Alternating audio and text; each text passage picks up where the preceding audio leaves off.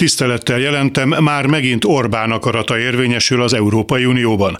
Történt, hogy néhány tagállam felvetette, le kellene csapni azokra az állatkereskedőkre, akik Európában túlságosan is egzotikusnak számító fajokkal üzletelnek, valamint ügyfeleikre, akik háziállatként tigrisre, csimpánzra, denevérre, netán a Covid vírus feltételezett hordozójaként elhíresült tobzoskára vágynak.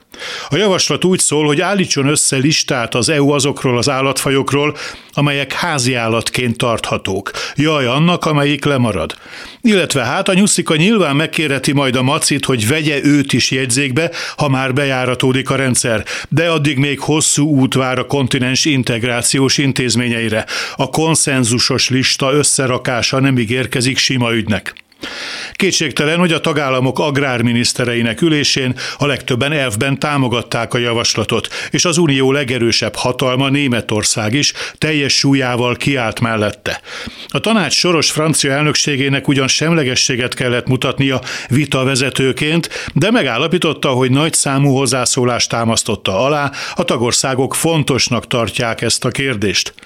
Ám a Dán, a görög, a szlovén és, vagy melyik, a magyar kormány felvetette, hogy nem kellene elkapkodni a döntést, és előzetes hatástanulmányra lenne szükség. Ennél is keményebb ellenállásba ütközött az előterjesztés a csehek és a lengyelek részéről. Talán amiatt, hogy e két ország vadonjaiban köztudottan hemzsegnek a háziállatként hasznosítható tigrisek, illetve Lengyelországban még a bölények is tanúsítja ezt a róluk elnevezett Zsubrov vodka, vodka fajta. A változatos háziállat igénynek különösen nagy mértékben kitett Lengyelország jelezte, ha elfogadják az uniós jogszabályt, Varsó kénytelen lesz derogációt, vagyis átmeneti mentességet kérni annak alkalmazása alól. Még az is lehet, hogy az átálláshoz uniós támogatási források felszabadítását kérnék.